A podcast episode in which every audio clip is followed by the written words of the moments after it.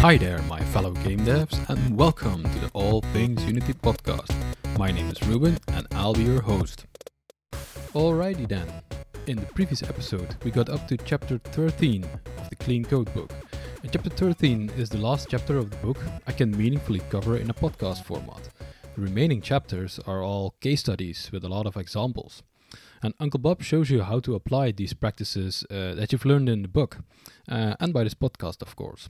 These things are just not easily explained with just audio, and just the in depth coverage uh, of the Clean Code book ends at chapter 13. But if you are interested in the remaining chapters, please get the book and dive into it. And also, the previous episodes covered each chapter, so if you want to read along, uh, you can do that. It's not like a true audiobook or something, since I gave the content in the book my own spin and yeah, try to relate it to a Unity 3D context where that uh, makes sense. And I've tried to come up with some tangible examples to explain many of the concepts that were discussed in the book. And in this episode, I'm going to try and wrap things up by diving into alternatives to clean code. I know that not everyone agrees with Uncle Bob, and as a matter of fact, I think many people do not agree with Uncle Bob because he's very prescriptive.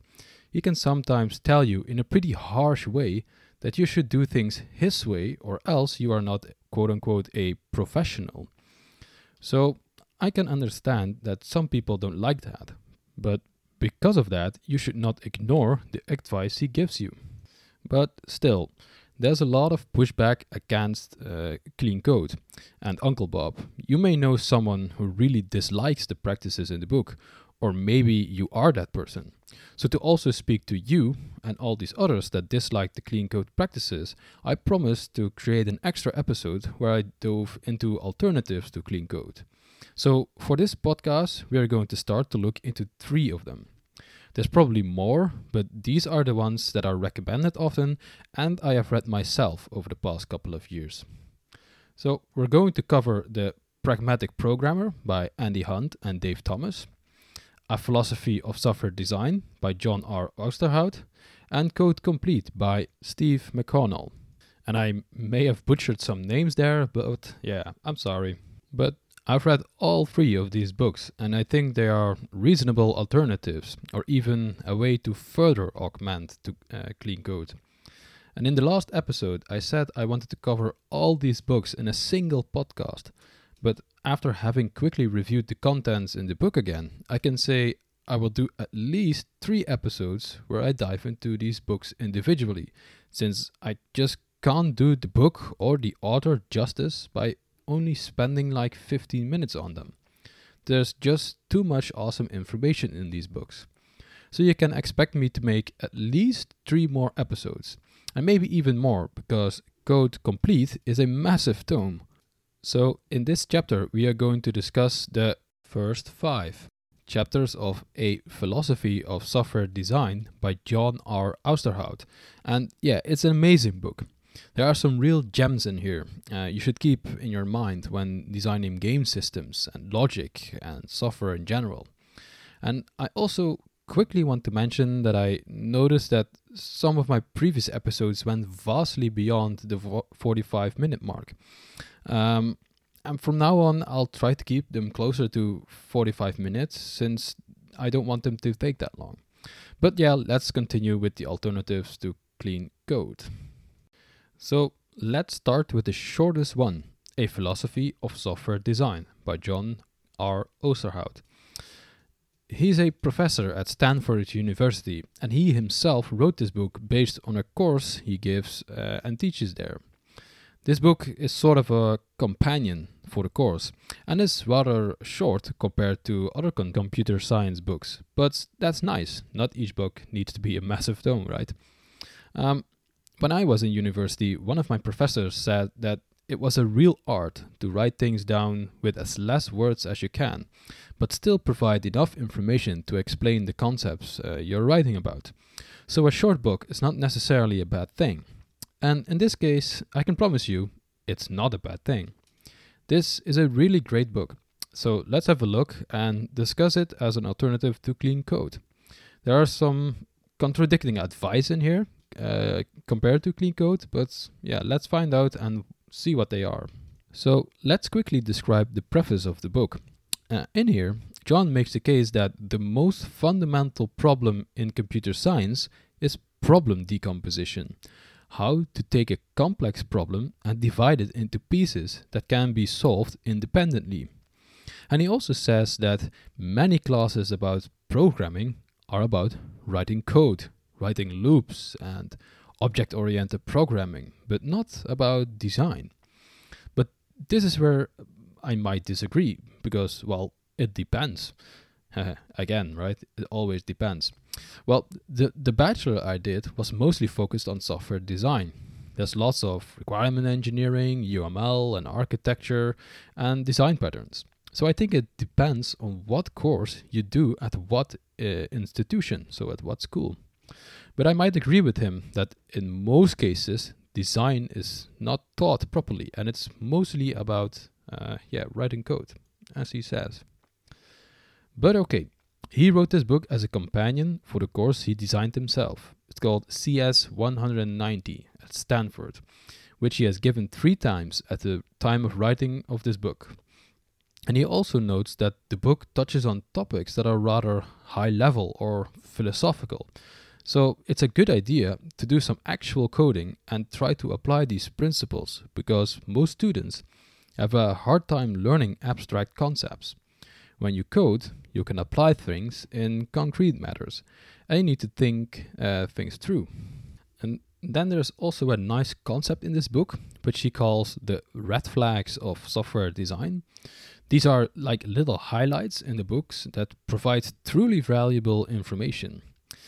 And he said in one of his talks, you can find it on YouTube, uh, and I'll put it in the show notes, that if you remember anything of this book, please remember the information in the red flag snippets, and I will point them out in the in the episode. So don't worry about that.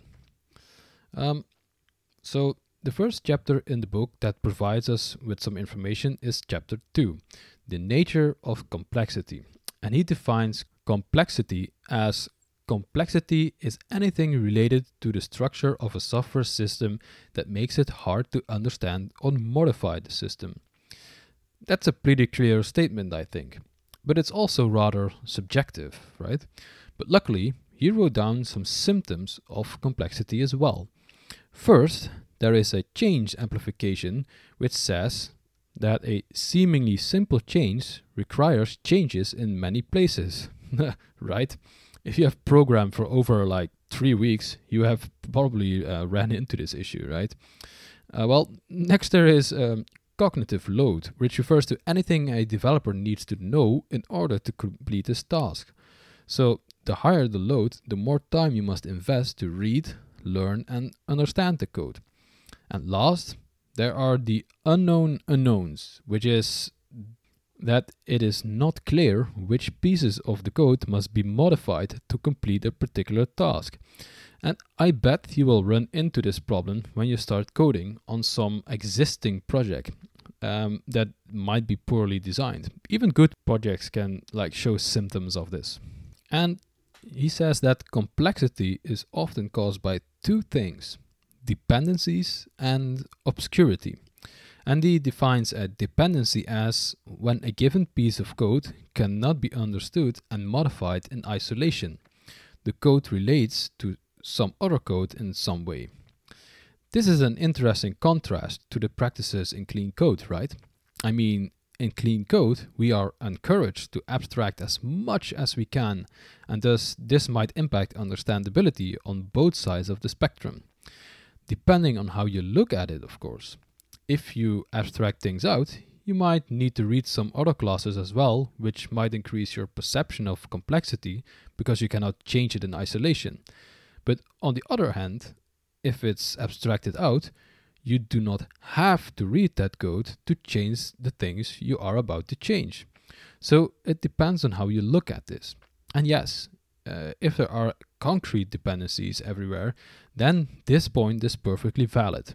But if the dependencies are hidden away behind polymorphic interfaces, then it will most likely reduce complexity. And the second cause of complexity was obscurity, which occurs when important information is not obvious. The example he gives are bad variable names that do not provide enough information to act upon, like a variable called time. Well, what do we know now? What does a variable called time tell you? And the last thing he states in this chapter is that complexity is incremental, which is certainly true. I mean, how many of you have started like a greenfield project, a new project, and you move very, very quickly in the beginning, but you start to slow down after a couple of sprints. And uh, a sprint refers to uh, agile or scrum terminology. Agile is a software development methodology where you work in short iterations called sprints. So you should always do your absolute best to manage complexity in all the work you do, because complexity can creep up on you. And next up is chapter 3 already. So it's called Working Code is Not Enough. And he has some nice things to say here. Um, he defines two different mindsets when it comes to programming the tactical mind and the strategic mind. And in tactical programming, what most people do, uh, a programmer is focused to get things working, uh, such as a feature or a bug fix.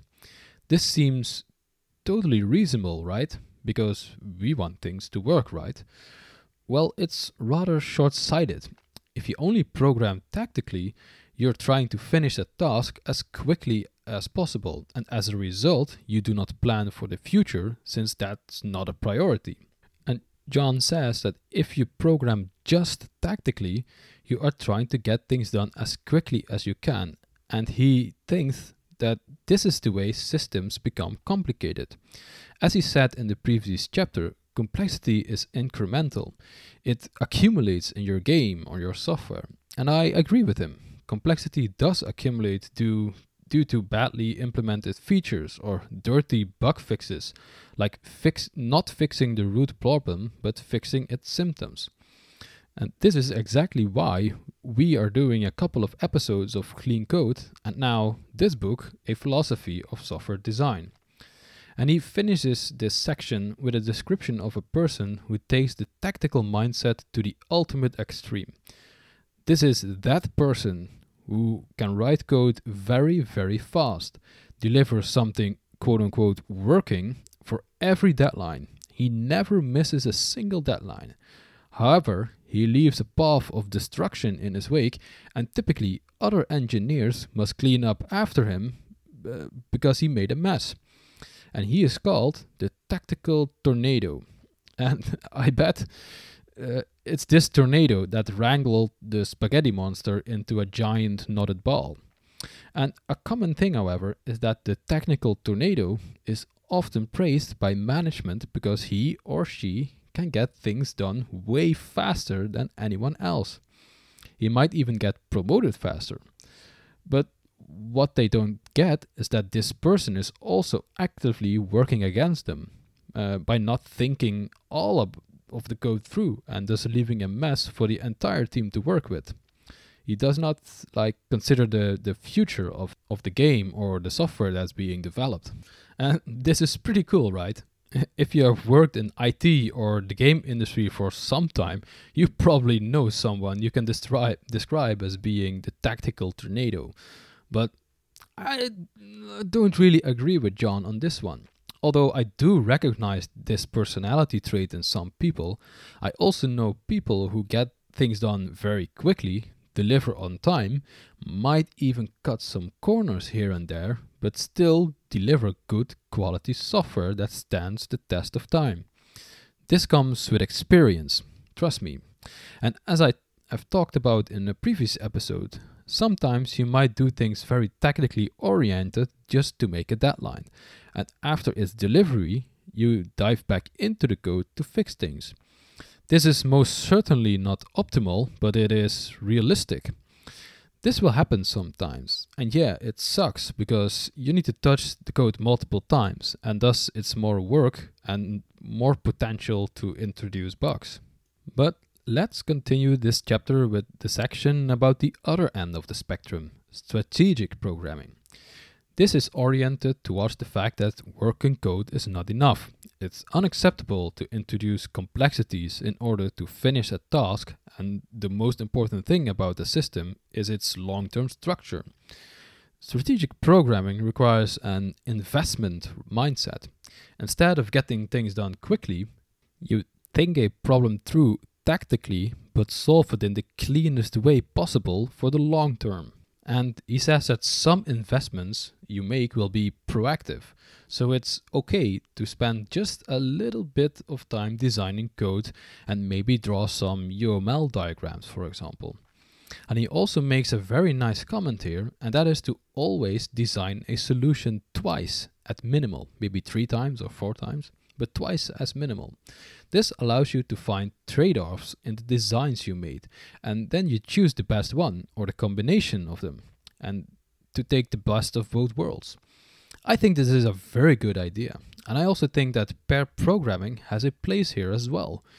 If you pair with someone on a difficult problem, then you can solve it together, and most likely you will have some opposing opinions about things, and thus you need to discuss them this is great for developing a system and sharing knowledge about it. You can also teach each other some tricks when pairing, so don't see this time as wasted time. And other investments might be reactive. And John says no matter how much time you invest uh, up front, there will inevitably be mistakes in your design decisions. And over time, these decisions will become more obvious. And he's totally right. Just because you design a system very nicely doesn't mean it doesn't need to evolve. So a system that was clean last week doesn't have to be clean anymore today because the requirements have drastically changed. And sometimes you cannot anticipate that. So you must be reactive and adapt the system back towards a more clean state. We talked about this in the Clean Code podcast as well we talked about the concept that Uncle Bob calls emergence, that a small system grows into a larger system, it emerges. And during this process, the design will change here and there, and thus you must adapt it strategically, not tactically. A nice way to do this is to follow Uncle Bob's Boy Scout rule, which says leave the campground, campground cleaner than you found it. And what he means is that you always check the code in cleaner than you checked it out and thus the quality will only ever increase. And that's a wrap for chapter 3 already. So let's continue with chapter 4. And it's called Modules Should Be Deep. And John says that one of the most important techniques for managing software is modular design. It allows engineers to manage complexity by only uh, focusing on a small fraction of it. The goal of modular design is to decompose a system into a collection of relatively independent modules. And a module in a C sharp or object oriented sense could be as small as a class, but also components or services or like entire uh, subsystems. The goal of such modules is that programmers or engineers can work with these independently of other modules and thus do not have to know about these other modules or care about them while developing them, that is. This way, you are able to manage complexity of your game development or software engineering overall. There will, however, be some dependencies between those modules, yet they will be abstracted out, and you as a developer do not need to worry about those that much. And he then continues with the bold observation that a module consists of two parts an interface, so an API to talk to, and an implementation, which is hidden behind the interface. This is what Uncle Bob talks a lot about as well. He always wants you to make nice interfaces and hide implementation details by proper encapsulation. And as a consumer of a module, you're often not interested in the internals. The interface describes what the module does, not how it does it. This is a nice way of hiding the complexity of things. And then John also describes two other interesting elements of an interface. There are formal and informal parts of an interface where the formal part of the interface relates to, to a specific API or like the function signatures, These specify names, types, and parameters, and return times, and maybe even information uh, about exceptions. These are what I would call the obvious parts of an interface. But there are also the informal elements of an interface, which I would call the hidden properties, or in programming terms, functions with side effects. He says that there are some elements that are not specified in a way that are understood or enforced by programming languages. These functions uh, often target high level behavior. Uh, and the example he gives in the book is a function called delete file, which would delete an actual file from the file system. This is a side effect which will impact subsequent calls to this function. But there are other, uh, also other kinds of side effects, like when functions need to be called in order. And I think we have probably ran into the issue uh, in our careers uh, like once before. I bet that at some point uh, you fixed a bug by just changing the order of function calls. Sometimes it can be really difficult to express these things uh, in an interface, and you might need some knowledge of the domain you are working in, and in, in order to understand how the interface is supposed to work. For example, in your game, you might not be able to like enter the, the character creation screen or any other ca- part of the game before you have confirmed your email address. This is pretty hard to express merely by an API. You need some kind like doc- of documentation for this, right? And I think he made some really nice observation as well here. So the fact that the informal or unknown aspects of an interface are important to communicate somehow is very very cool after reading this again, I'm definitely going to try and communicate these things in a better way. And I'm not entirely sure how to do this properly, but in like a use case driven approach, it would be fairly easy to express this, I think. If we go back to the previous example, where the user needs to confirm his email before he can enter the, the character creation screen, we would embed this logic into the account registration use case.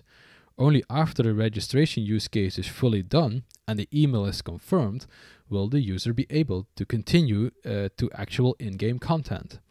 He might of course in the meantime access like the menus and stuff, but no actual content. And this would be easy to restart when uh, the user closes the game.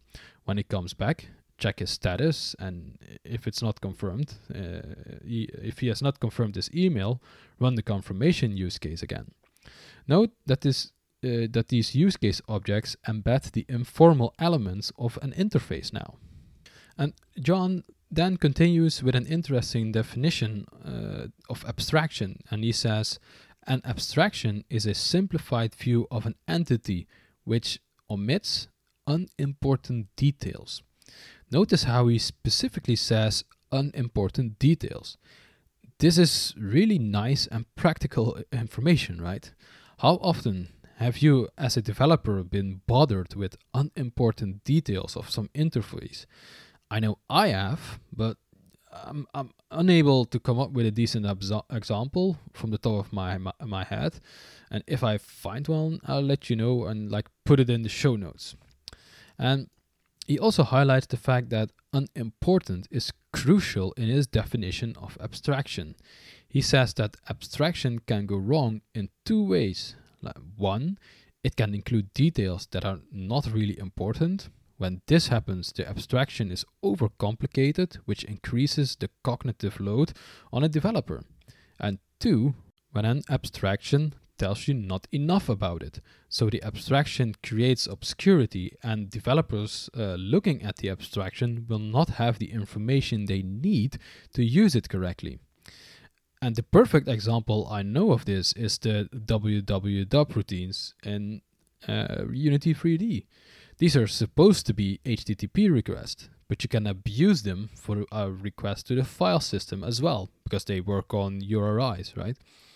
And as a matter of fact, you are required to use them when you need to get assets from the streaming assets folder on mobile because they are compiled into binaries for optimization and distribution purposes.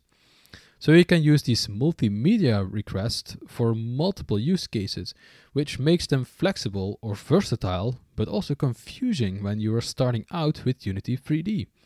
And John says that the key to designing abstractions is to understand what is important and to look for designs that minimize the amount of information.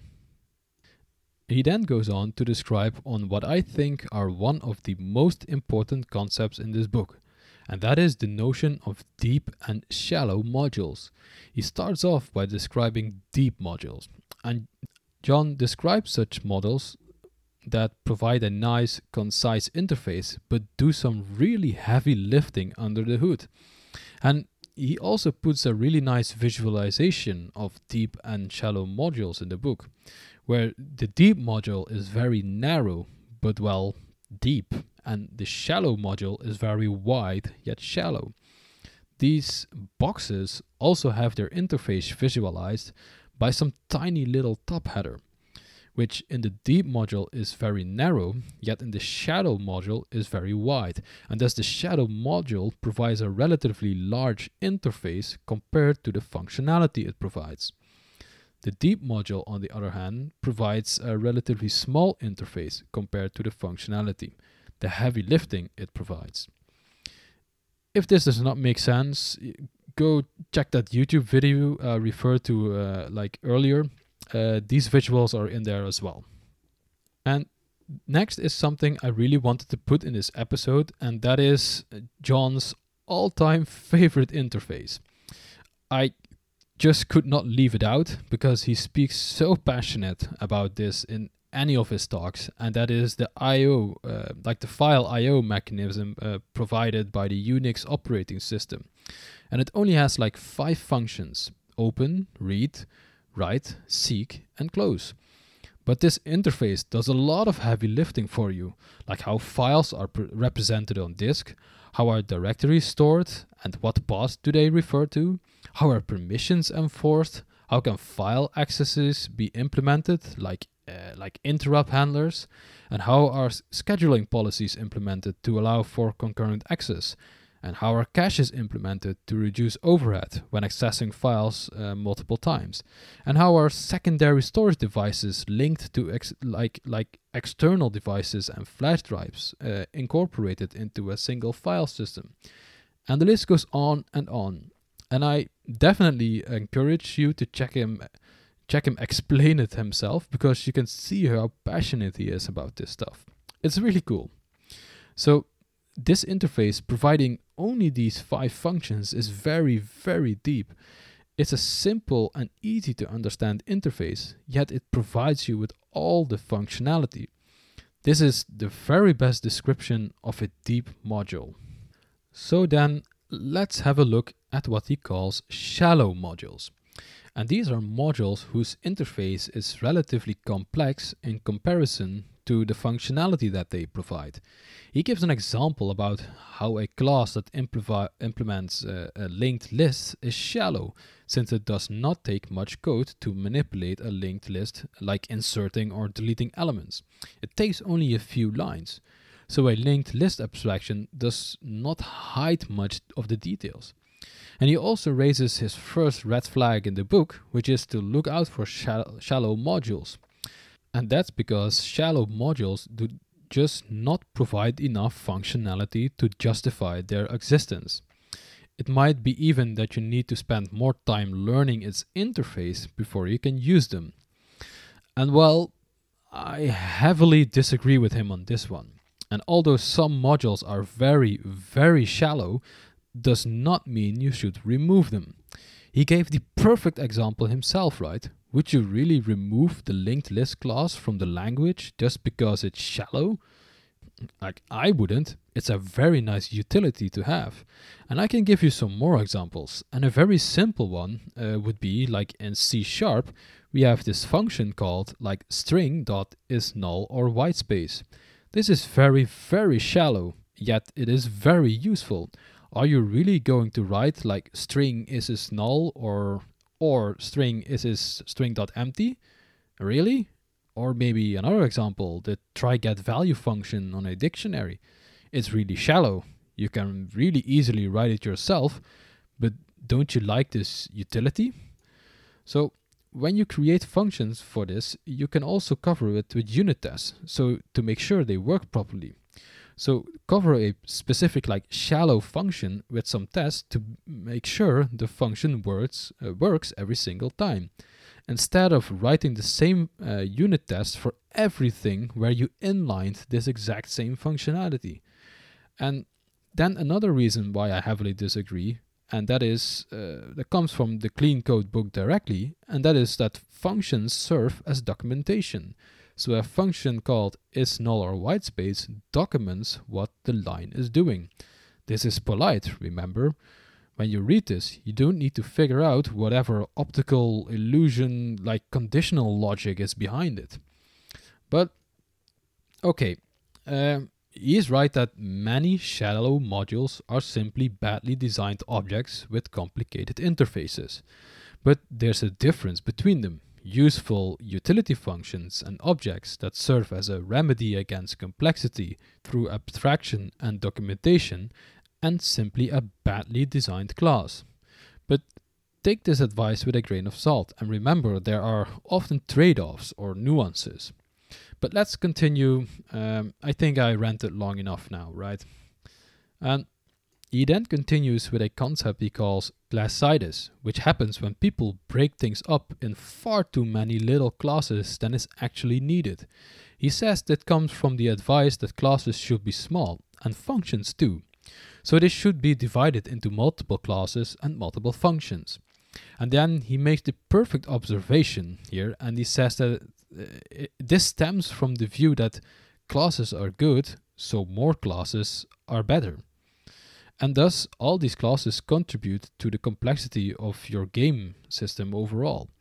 And this really contradicts the advice in clean code, right? Well, to be honest, I'm not so sure.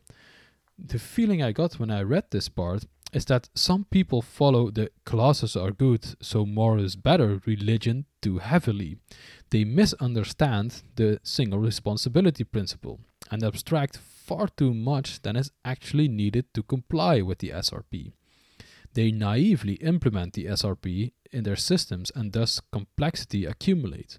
But the SRP is pretty straightforward. Extract things out that answer to a different stakeholder. And the stakeholder can be many things like a web service or a database or some other system in your game. When you separate them, you are less dependent on them and thus take less risk when something needs to change. But he also gives an example of this, and that is like the Java file stream API. And I think he has a point here, right? This is a horrible API, and it, it seems to me that the SRP has not been implemented properly here. And the example he explains how he can create file streams. But if you want to make it a buffered file stream, you must feed that file stream into a buffered stream. And if you want to make uh, like a access uh, read and write access, you should feed uh, that again into an object stream. But this is the common use case, so it should be default, like the object stream is the default one. But he has a point here. But my comment would be this is where so called shallow modules could help you with some very simple extension functions. And on the other hand, I think it is also just the nature of the Java Stream API. Um, they built this API with a decorator pattern. And I think their design goal was to make a pluggable stream system where you can hook different things of uh, like different kinds of streams together to create like a pipeline. But he's right, it's a horrible API and since object streams are often the one you need, they should be the default one. And yeah, that's a wrap again for another chapter. And yeah, it was really nice and contains some really valuable information. There are some contradictions with clean code in here, which I tried to explain. And yeah, I gave you my opinion on them. Um, let me know what you think about this, and I'm pretty curious about that. So, how do you feel about shallow versus like deep modules? And how do you think the single responsibility plays a role in this? Let me know. Um, I see we have some time left, so let's quickly continue with another chapter, chapter 5 Information Hiding and Leakage. And John says that this is the most important things deep modules do. They provide a small interface uh, to hide a lot of their complexity.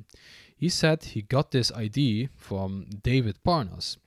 And the basic idea is that each module should encapsulate a few pieces of knowledge, which represent design decisions. The knowledge is embedded in the module's implementation but does not appear in its interface, so it's not visible to other modules. This sounds like true OO oh oh design, doesn't it? Like, hidden information can include many things like data structures or algorithms related to the mechanism it provides. I, it can also include low level details like interactions with the file system or higher level concepts. John says that information hiding battles complexity in two ways.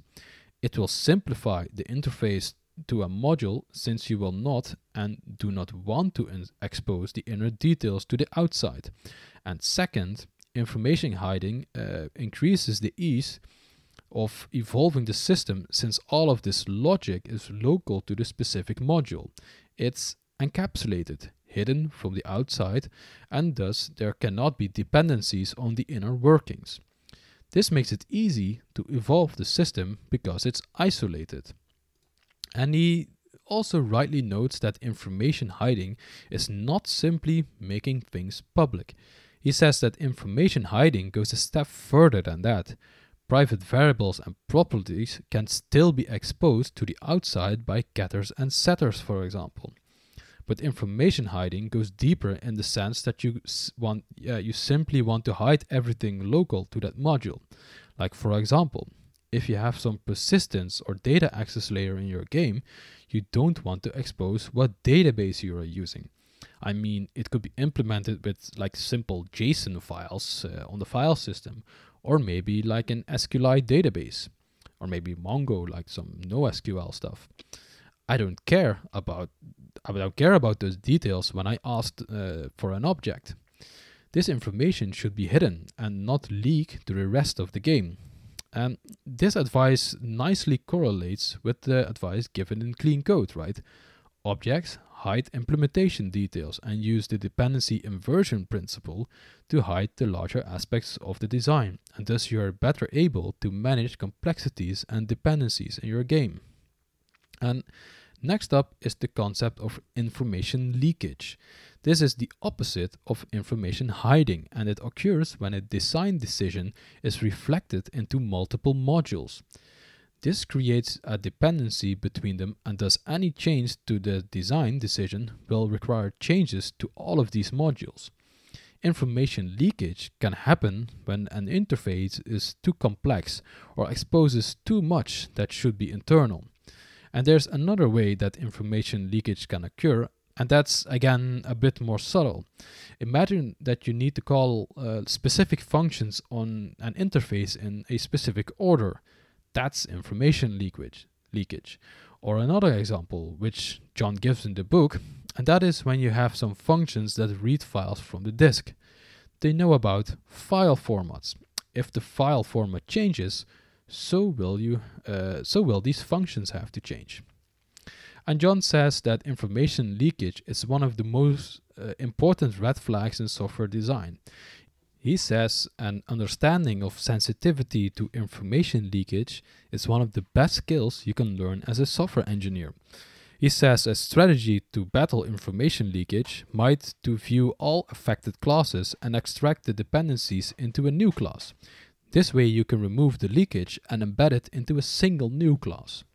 And he then raises the next red flag which says information leakage occurs when the same knowledge is used in multiple places, such as two different classes that both understand the format of a particular file. And a common cause of information leakage is a design style he calls temporal decomposition. And in temporal composition, uh, the structure of a system corresponds to the time order in which operations will occur. Hmm, isn't like that a cool observation? The example he provides in the book demonstrates this really nicely. He says that if you have a process that loads a file into memory, then processes it, and then writes it out to disk again, You might embed that behavior in three classes one that reads, one that processes, and the last which writes it out to disk. So the software design reflects the processes which is in his view is incorrect. And John says that you should combine the concepts of reading and writing into a single class since these concepts are highly related and it will get used in both the reading part and the writing part of the application. And yeah, I think he's totally right. When designing a system, such abstractions should be hidden away behind some nice interfaces.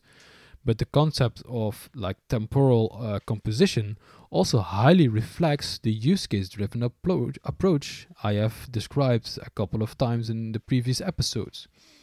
The entire pur- purpose of such design is to document each step in a use case or maybe multiple. So a use case object embeds all the steps to complete a specific feature provided by the system, and use cases might be linked or put in some kind of sequence. And however, these use cases will use lower level abstractions like reading and writing to a file system. So you might say that these use case objects have information leakage and promote the temporal decomposition. But I think this is more nuanced since these use case uh, objects will hide the implementation details uh, that have to be done in order to complete it. So you might have like a login use case which takes some credentials object and an API client and then returns an object which defines uh, whether like the user is logged in or not. I think this is a perfectly nice abstraction. And I'm not sure uh, like John would agree with me on that.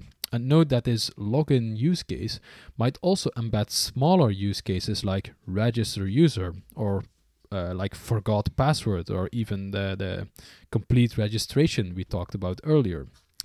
And he then raises another red flag which says in temporal coupling, execution order is reflected in the code structure. Operations that happen at different times are in different methods or classes. If the same knowledge is used at different points in execution, it gets encoded into multiple places, resulting into information leakage. And then he finishes this chapter uh, with some examples of information hiding. Um, so if you want to check them out, uh, go ahead and uh, check the book. Uh, they're really nice. But yeah, that's it for this episode, I suppose. We're coming close to the 45 minute mark, and I think I've been rambling long enough. We have many chapters to go, uh, which we will discuss in upcoming episodes. And as I said in the beginning of this podcast, I can't uh, like discuss the alternatives to clean code without diving into them properly it won't do justice to the quality of the content that's presented in here. So I think we need like a couple of more episodes about this book, a, a philosophy of software design by John R. Ousterhout, And then we will continue our discussion with yet more books, The Pragmatic Programmer and Code Complete. And I hope you enjoyed this episode and learned something. I certainly did by refreshing all of these awesome things like tactical versus strategic programming, deep versus shallow, uh, shallow modules, and information hiding and leakage. Um, in the next episode, we will uh, discuss the remainder of the book, and yeah, we'll see how far we get. So, thank you for listening, and I hope you join me on the, the next time as well. And oh, um, please leave me a review on your favorite podcast platform. Currently, you can listen to this podcast on Spotify, Google Podcasts, Apple Podcasts, and Podbean.